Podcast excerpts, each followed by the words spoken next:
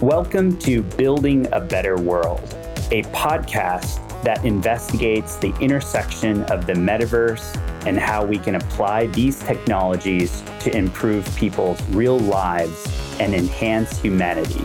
The metaverse is more than a web of networks, it is an unfathomable, life shaping tool. And we, our friends, are here to dive headfirst into the way these technologies can improve our life and the world around us. I'm your host, Hrish Lotlikar. Get ready to discover how we can build a better world in three, two, one. Well, it's great to see you here, Esther. Thanks so much for being on the Building a Better World podcast. Excited to have you on and to have this conversation. How have you been?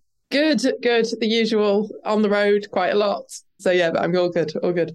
Nice. And again, just to introduce you, you are the founder and CEO of Hundo.xyz.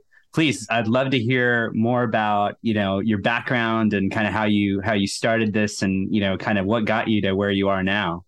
So yes, I've worked in unemployment, youth issues for more years than I care to admit now. And I, the journey for us into um, metaverse, um, into Web3 was really sparked by Outlier Ventures, who accepted us onto their base Basecamp accelerator program, which literally was kind of like buckle up for 12 weeks and it's not going to stop. And really, for me, what we what we were always grappling with was how do you deal with the fact that the first ever digital native generation in the history of the world is struggling and not able to access frontier tech, new tech roles in this kind of burgeoning space where we keep seeing, you know, how much the metaverse is going to be worth, you know, by 2030, but it's kind of going, you can't realize the future without the future builders.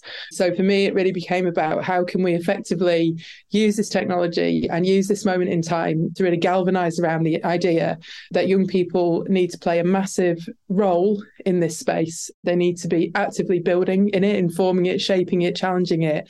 And Hundo was really built around going, how do you start to bridge effectively the education to employment journey in a world that is just completely being transformed, including by companies like Superworld, actually.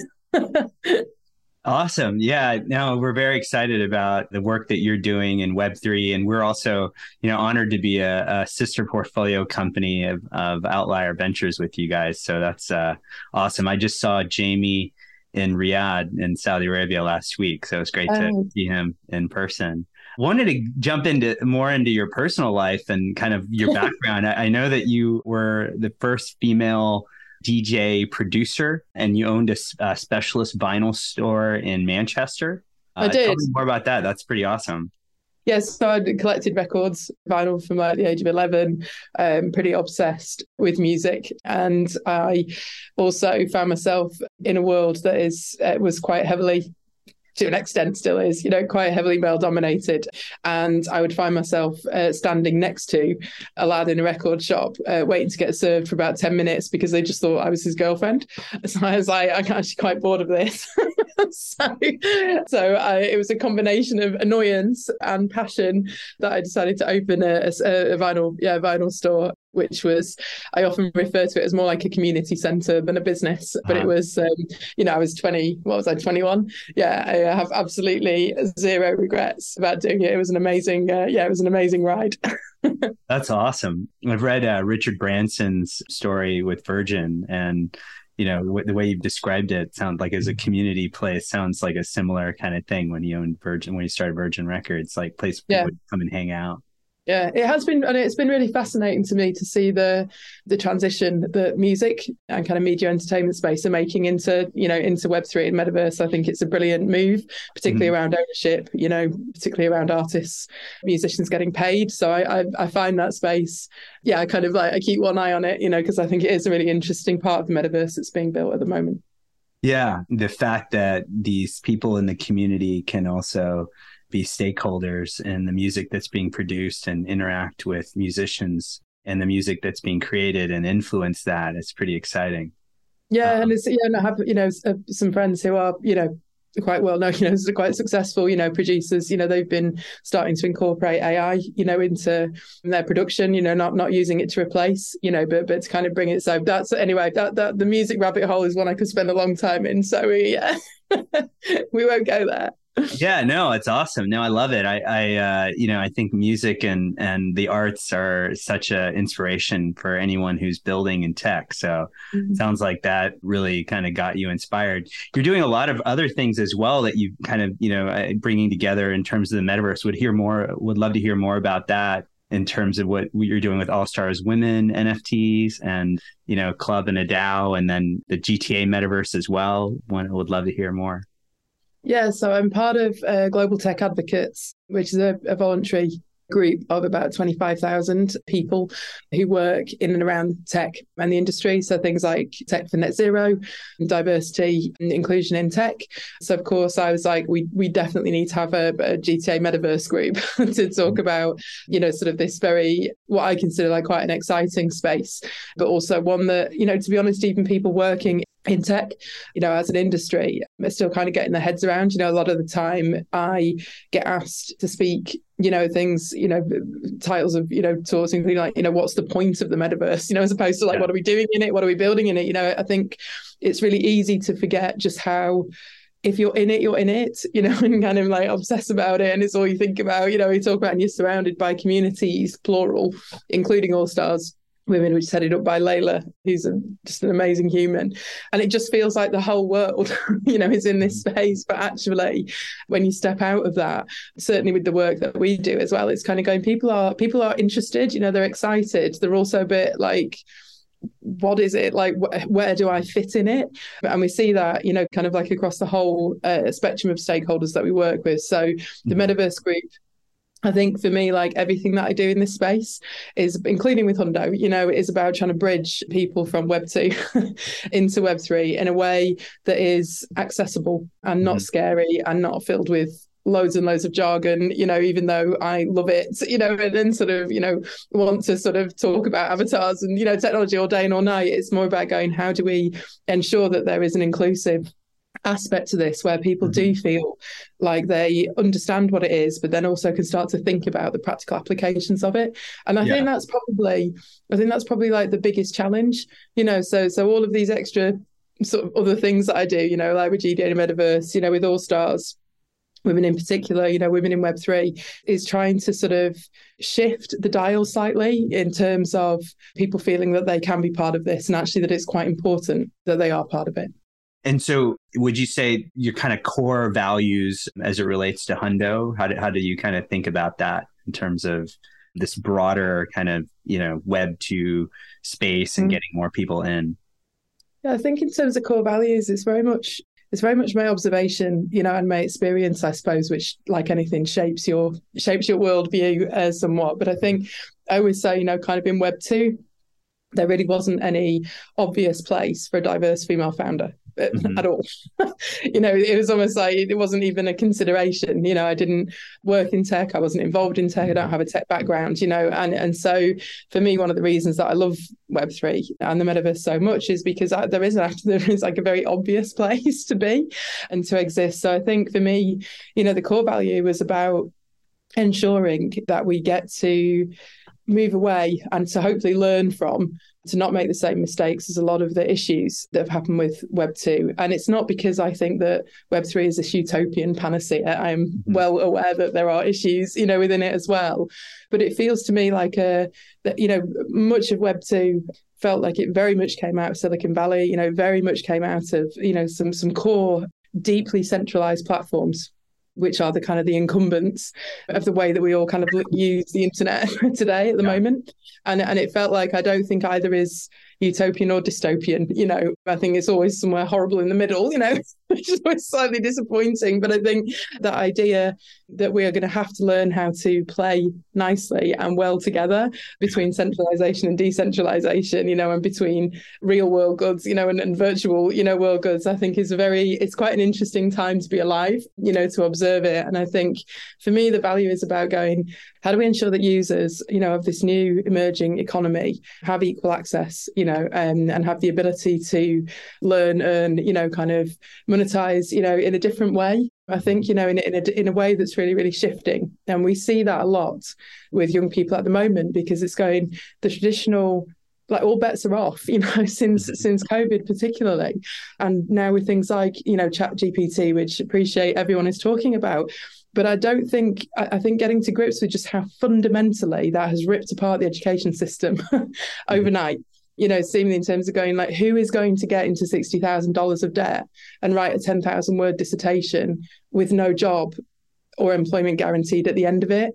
it and when you start to kind of see that shift, that's where I think it's kind of going. That's that's where it's sort of really important, you know, to get to grips with how do we ensure that value in this new world yeah. um, reaches as many people as possible, rather than being this kind of repeat concentration of absolute wealth and absolute power in the hands of so few.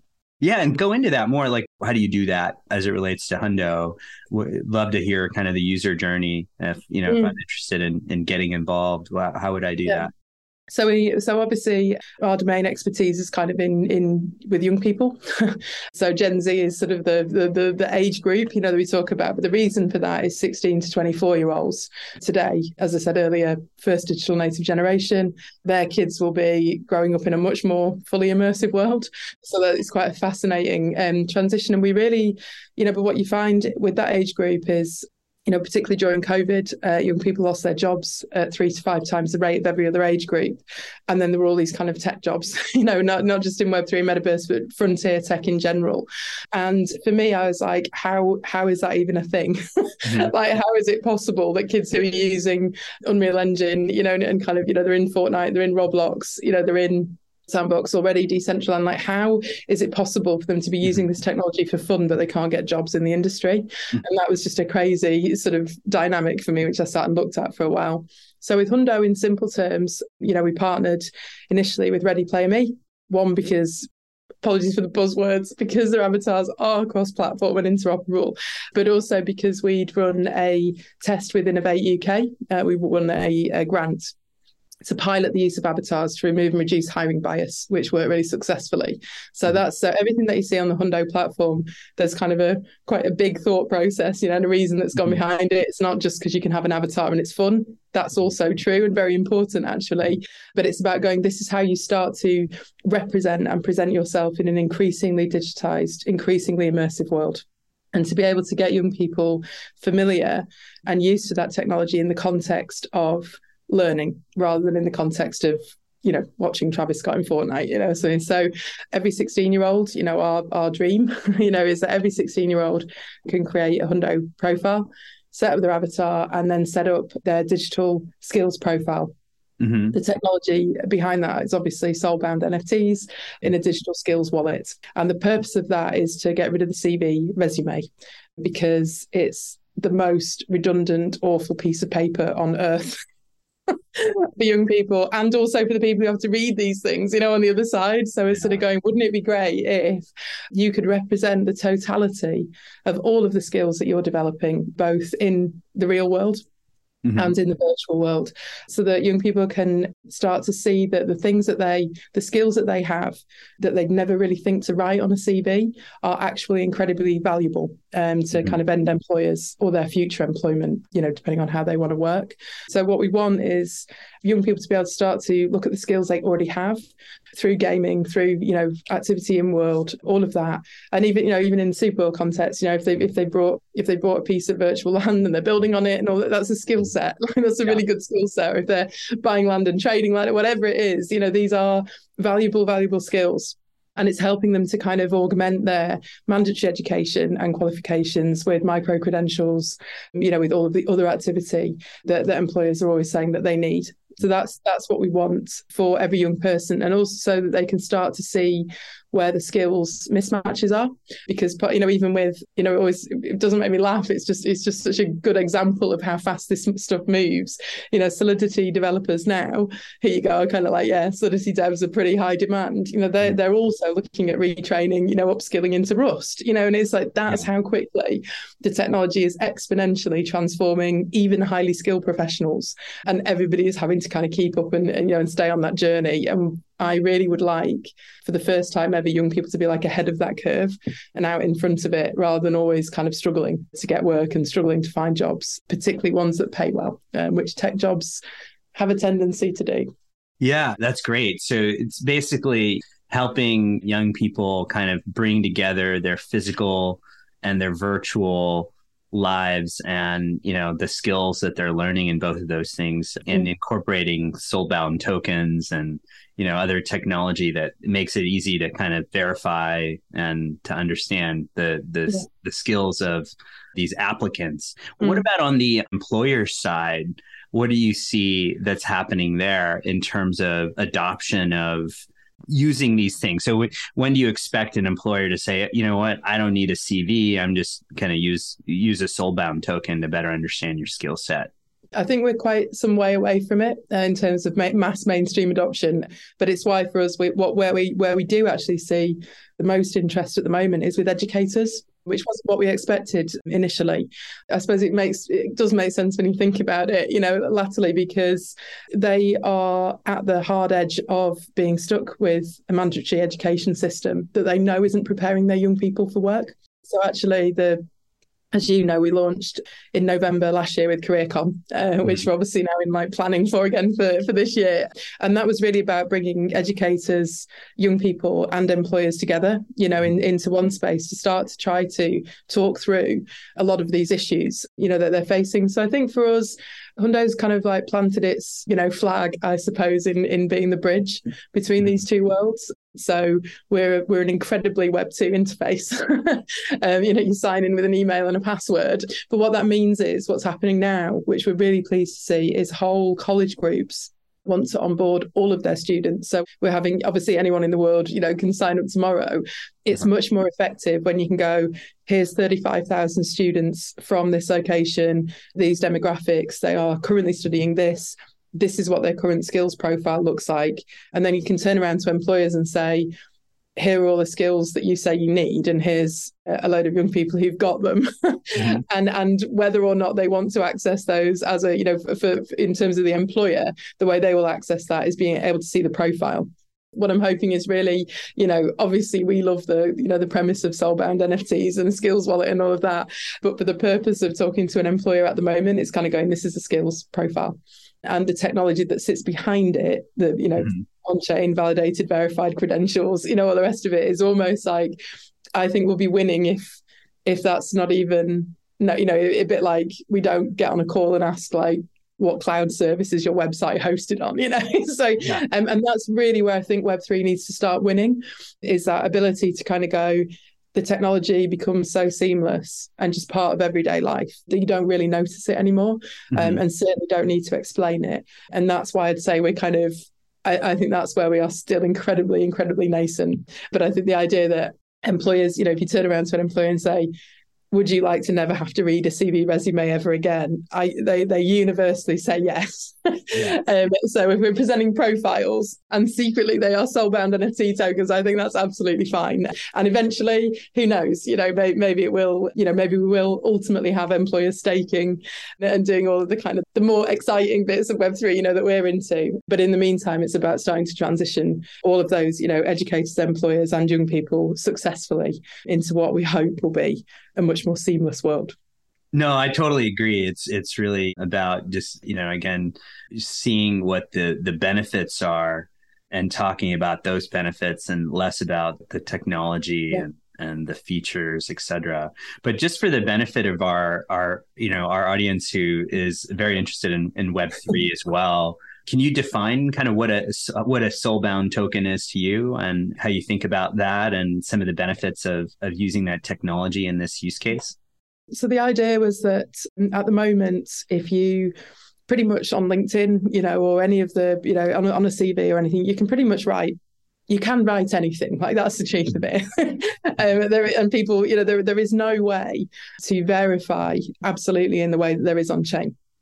Um, that you have a proficiency in a particular subject or that you have actually completed a course. So we wanted to make sure that there was a way to for it to become, I, I guess, a source of truth and a, and a kind of a proof point so that people could have confidence both in that what they're learning on the platform is also verified recognized but also that it that it you know ultimately it's about making sure they can transition you know properly. So the point of having Soulbound NFTs was that it would be the whole wallet, you know, is is bound to the identity of that person, albeit anonymized, you know, self-sovereign, and they can give away as much access, you know, revoke as much access to that data as they want. And the purpose of that really was going, there's no value in somebody stealing those badges, you know, and you know, kind of stealing that profile or, you know, trading those NFTs or anything like that because it'll become really, really obvious really, really quickly if you have somebody's digital skills wallet where you've said that you can do all of these things and you, then you get a job on the basis of that. And then actually, as it turns out, you very clearly have not done any of those things. So it was really about, we were trying to think about how do you best protect, I suppose, person's identity and how do they have confidence and trust in both the platform and then also on the employer side it's kind of going if they're looking at these profiles so they have that additional confidence that it is actually a proof point yeah that's why we decided to go down that route yeah, you know, as the technology evolves, it's it's always very interesting as to, you know, the use cases. But I think this is probably the best use case of of that technology that I could really think of. Thank you. yeah, and awesome. it's and it's, in, it's it is interesting, Hrish, because like a lot of the what we're working on now is obviously if you have like a hundo credential, you know, it's yeah. like well, it's just hundo, like who you know who are we? But what we're looking at at the moment, what we're working at the moment, is with Federation of Awarding Bodies in mm-hmm. the UK and kind of colleges, you know, universities to go actually if you have obviously the technology, you know, is, is Soulbound NFT, but the fact that it is validated and verified by the issuing credential partner, it gives it that extra layer of trust, I suppose. So that's that's kind of some of the stuff that's more interesting because again, that's how you're taking. I mean, for me, it was it, just as an absolute example. You know, I moved from the UK to the Netherlands, and trying to hunt down all of your pieces of paper, all your qualifications, like all the things that you've done is a nightmare. So I'm going even just like solve like the headache. This is like a really, really good use of the technology. And and what's what's good to see is that very very centralized services like qualifying bodies you know they are also seeing the value of this because it's different Mm-hmm. Web two credentials at the moment are still individual, you know, they're still all over the place. Yeah. And we live in this world where it's kind of like everything is just everywhere. and we need to sort of be able to bring it, you know, in, into one sort of central sanity check so that people aren't just wasting time, you know, all over the shop trying to find, you know, just trying to hunt down, you know, qualification that they got five years ago, or in my case, 25 years ago. no, I know what you mean. It's so long ago going to school and university you know, you brought up Chat GPT mm. and you know all the all the innovation that's happening and how the world is moving a lot faster. What do you think in terms of skills? You know, in terms of what you're seeing. Can you talk about the future of kind of upskilling and if I'm graduating from you know high school or maybe even in high school and or going to college, you know, w- what should I be thinking about in terms of how to deal with things like ChatGPT that seem to be getting faster and faster every day. And, you know, as I think about immersive tech or Web3, what are the skills that you think are most valuable over the next 10 years? And, you know, how, how do I get those skills? Like, what's the best way to, to think about that? Yeah, so I always refer to it. There's this fascinating graph where it mm-hmm. sort of talks about innovation you know, that happened over time that was relatively linear. You know, there was it sort of nothing was everything was kind of bumping along. You know, steam train, you know, and all of that, and then and then you just hit this kind of from from sort of you know the smartphone you know upwards. You just hit this exponential you know growth curve of technology, and I think AI ML is sort of a you know we're kind of peaking, you know, at that at the moment. And I think the resisting change is the worst thing you can do. you don't have to like, you know, you don't have to like ChatGPT. You, know, you don't have to have a view on it. But I think, it, you know, as societies, we can't ignore that this stuff is, you know, I, I would say is creating sort of, you know, a revolutionary approach you know, to how we think about jobs, how we think about careers, how we think about skills. Certainly with, you know, on the kind of the AI ML side of things, a lot of the even entry level roles now for young people moving into things very traditional industries like healthcare. They're having to learn to use ai ml diagnostic tools to treat patients already Mm-hmm. So we're already starting to see, I think for those people who are more, you know, like content editors, you know, moderators, all of that, with the best will in the world, you know, I would argue, and actually I, it was I had a really good conversation with someone about this last week, you know, it's still very much machine learning. You know, I'd say that Chat GPT is a machine learning. You know, I think artificial intelligence, synthetic intelligence, I'm not I'm short of probably the military. You know, I'm not sure how far we are with that. You know, that, and I think that it's. I think what I find fascinating actually is the way that humans sort of put try to put a human, in, you know, kind of like approach. You know, onto sort of things that are still, as far as I know, you know, machine. You know, machine like in in you know in their in their kind of behaviours. So I think, I think people.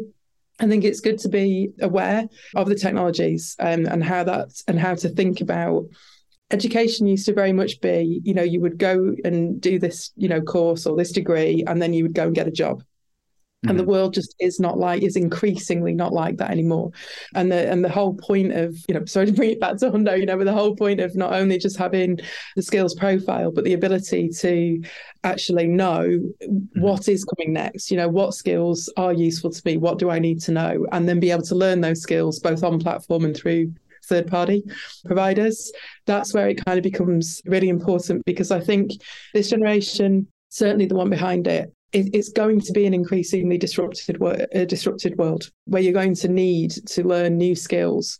I would say, I would argue, kind of life for life. You know, we talk about careers now in the context of people having six, seven, eight, ten, uh, you know, um, different careers, you know, side, side hustles, you know, all of those things, or just the way that people start to earn money, you know, is being changed and disrupted. And I think, and I also look at young people and they're seeing all the tech layoffs, you know, all the kind of like, you know, so thing going like nothing is sounds it sounds very it sounds, quite negative, you know, it's like nothing is guaranteed and nothing is certain, and that's true, you know, in in this kind of in, you know this this new world. But what is certain and the things that you do have control over are what are what you know we get to choose what we do in this world you know and how we start to learn you know to interact with that. So i think it will be a continuous skills development. And, and over the next 10 years i mean you know I, I look at the world economic forum you know stats all the time you know and, it, and it's kind of going there are 1.1 billion new mm-hmm frontier tech roles needed by 2030, which is about seven years away. That's 1.1 billion. That is a lot of roles. You know, it's about to the point about employers. People aren't ready for, you know, employers aren't ready for this. You know, it, but it, but I come back to the same premise of going, if every business and every individual in the world over the next decade, actually over the next century, is going to be working in, living in, earning in, and learning in an increasingly immersive world, we are all going to have to become lifelong students, um, and we're going to have to just stop resisting the future um, and sort of and, and and actually play, as I said earlier, start to be active participants in it, and that starts with education and that starts with learning.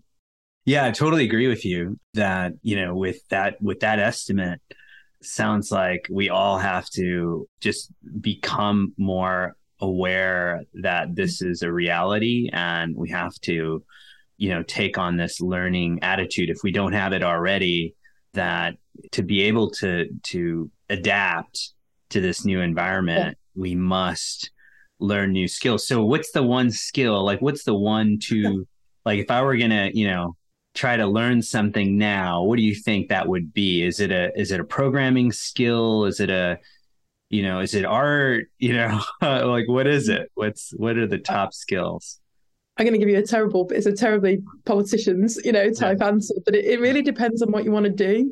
So I think I think people do get fixated on um, to work in tech or to be part of this world. I need technical skills. Yeah. But actually, when we talk to employers, the biggest skills gap that they see is what they call soft skills which I call essential skills. yeah. And and so that and even just like work tech, you know, we have with some of the some of the teachers, you know, that we work with, like mm. they've never heard of Slack. So yeah. you kind of get, you know, there are some training centres, you know, where they don't have Wi-Fi. mm-hmm. and so it's kind of going like there is this there is this really big bridge um, but i think the yeah. skills that are always in demand are those more essential ones you know because i think you i, I actually think in some ways i'd argue it's easier to learn yeah. uh, very specific skills you know for specific like solidity you know like rust like, you know but I actually think having that more rounded project management, if you want to know the biggest skill, the one that we see people crying out for is community managers. So that's that's what I mean. I, find it interesting, um, and it's why it's why Hundo is quite a broad church in that respect. You know, we haven't just gone purely into you must learn how to code or you know you must learn how to do this. It's kind of going. This is a platform where you can stay ahead of seeing what's coming down the track and what you need to know next. Yeah. Are you also seeing? I know like the metaverse is a, a, very virtual kind of you know environment in in many ways, or it can be. But you know, we do have a, a world where there's different possibilities for growth d- due to regulations or you know local economies and openness of of those of certain countries to web 3 in general what do you see globally in terms of where this growth is happening. If I'm, you know, someone who's just graduating, should I be targeting some of my efforts towards certain places in the world or is this something that I, I don't have to be as concerned about geographies? What's the best way to play this? That's a great question. It's an incredibly, I'd say it's an incredibly fragmented global picture. So obviously you have UAE, Saudi going all in, uh, you know, on on metaverse. So I'm, I, you know, I have I'm due to go over at some point, but I imagine that's a pretty pretty hot market to be in now. Terrible pun. But then you see, you know, South Korea at a government level.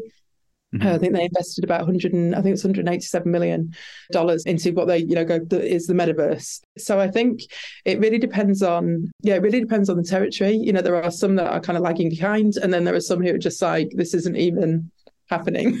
this isn't even a thing. I would say that's shifting, you know, quite a bit, but there is still, I think, from a regulatory perspective, there is there again you know always come back to education you know the the you have the, there is so much work to do in terms of decision makers understanding what this is and that yes you can either perceive it as a threat um, or you can actually see it as an opportunity you know and start to work with it so i think definitely yeah. those spaces are interesting um, other places that I see sort of, you know, with adoption, um, sub-Saharan Africa, you know, India, you know, the really, really big territories. And obviously the US, there's regulatory, you know, like stuff going on there. But, you know, we met in Miami, didn't we, at NFT week, yeah. you know, and it's kind of, so, so it's, I would say it's quite a mixed picture at the moment. I think there is an increasing will to try to start to put together what this is, you know, what this could be. Because I think we're going to need to. I think young people are growing up in an increasingly globalized environment, which is increasingly, in some ways, borders are getting harder, but in a kind of a virtual environment, you know, there is an increasing sort of borderless approach and a globalized workforce. So yes, I think it's I, I would I would say um, the world's the world is a big place, you know, and, and a small place at the same time. And it's kind of going like being aware of where there is real adoption and a real kind of investment into the space at kind of government level. And that's certainly what you're seeing in, as I say, in the territories that I've that I've mentioned. That's certainly where I'm seeing the the growth. Yeah, that makes a lot of sense. You know, you have to be flexible, but also kind of focus in on those areas where the governments are really kind of stepping in and creating more more interest and growth. I, I wonder, you know, how that will evolve as other countries kind of see this happening. I've seen it in a bit, and you know, we've seen this with certain places that you wouldn't expect jumping on board because they want to want to lead. Barbados has done a really great job. Yeah. Ambassador Gabriel Abed and mm. and that team, as well as you know other places in the world. Miami, where we are right now and where we met, is also Francis Suarez, Mayor Mayor Suarez has done a lot of amazing things, and the government of, of Dubai and and Saudi is also also yeah. mentioned. Yeah.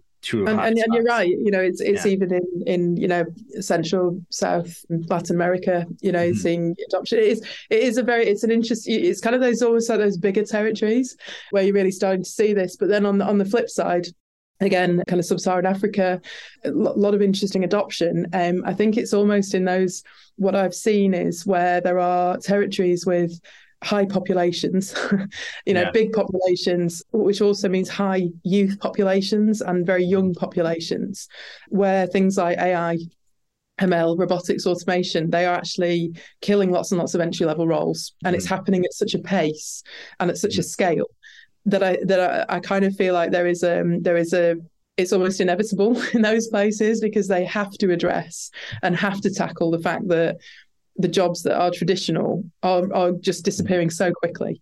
And actually when you when you get that sort of you know the, the more young people who are facing disadvantage and poverty uh, the more that becomes a political and, and social problem. So i think that's where i notice it's an interesting pattern you know to kind of go that they're more switched on because i think they are seeing the effects of like you can't really ignore this because it's not going away. Yeah yeah that's that's a great point well, you know, I uh, have a couple of fun questions kind of to wrap up here. If you could take anyone to lunch in history or current, you know, in the tech space or, you know, actually any any space, I know you like music and you know, mm-hmm. so many broad interests. Who would that be and, and why? What would you want to accomplish or what would you want to learn? I would actually, I'd love to take Arthur C. Clarke mm-hmm. to lunch because so much of what uh, was science fiction, you know, so much of what he said, you know, and, and wrote about mm-hmm. uh, is kind of becoming reality and um, and and that kind of level of sort of forward thinking yeah I would just I would just love to bring that uh, bring that person back and go what do you think of it all is it is this what you imagined it would be that's awesome yeah just kind of get a sense for the the future as well and what's what's coming um, to be able to ask people who like himself who can you know again give us insights into mm-hmm. whether this is actually what he thought. Cool. And then also you know if you had free rein you know to buy anywhere in the world in terms of virtual real estate what are your favorite places in the world? Where would you where would you want to plant a flag so it's actually it's actually the piece of uh, real estate, virtual real estate in Superworld that I already bought. So it's a very boring answer um, because it's actually NASA Mission Control. Because I went to NASA after South by Southwest, and then I was like, they had, you know, kind of like an AR, VR, you know, some augmented, and I was like, I messaged my tech co-founder, and I was like, has NASA bought Mission Control in Superworld yet? And he's like, no. I was like, buy it immediately. and, awesome. and, the purpose, the purpose of that was not, you know, it was was to be able to go like actually, you know, being able to use virtual immersive spaces like what you're creating on Superworld, you know, for education, training, learning, you know, seeing all that is actually incredibly useful, you know, for real world applications. So yes, it was NASA mission control. awesome. Yes, yeah, so you can recruit the future astronauts exactly um, to yeah. train in Hundo and then upskill and then apply for those jobs. That's that's a interesting application of that. You'd be happy to know that some of the guys who fund some of the the space technologies have also had that similar strategy. So they're buying up all the space stations and launch facilities around the world. So you might have beat them. I've heard I've heard that they're acquiring a lot of the the space yeah. facilities as they're being announced. So mm that yeah, it, it, makes a huge amount of sense. No, I really, I really do look at Superworld and I just see it as yeah. this kind of way of layering, and in a very, very useful way. So, uh, yeah. so yeah, yeah. awesome, awesome. Well, you know, I really appreciate you being on, and loved hearing more about your perspectives on the future of of education and work and learning and upskilling where can people find you on the web? Like, what's the best places to learn about your work and Hundo and other things? Yeah, so obviously hundo.xyz, uh, you can sign up, create your avatar, have a look around, and then obviously uh, LinkedIn is my um, is the go to. Uh, it's the only channel that is like manageable um, in the in all of the channels. So yeah, just Esther O'Callaghan, and I'm until my PFP gets kicked off because uh, it's not a real version of me. Uh, it is still an avatar. So uh, so yeah, you'll find me on there. Awesome, awesome. Thanks so much, Esther. Really appreciate it. Can't wait to to see you somewhere again soon. And uh, congrats on all your success. And looking forward to uh, you know, watching all the things that happened this year and exciting developments at hundo.xyz. Thanks again for being on building a better world and, and helping to build a better world. So appreciate uh, all the work that you're doing. Thanks for having me. Thank you for listening to this episode of Building a Better World. For more, search Building a Better World in Apple Podcasts, Spotify, and Google Podcasts or anywhere else podcasts are found. On behalf of the team here at Superworld, thanks for listening.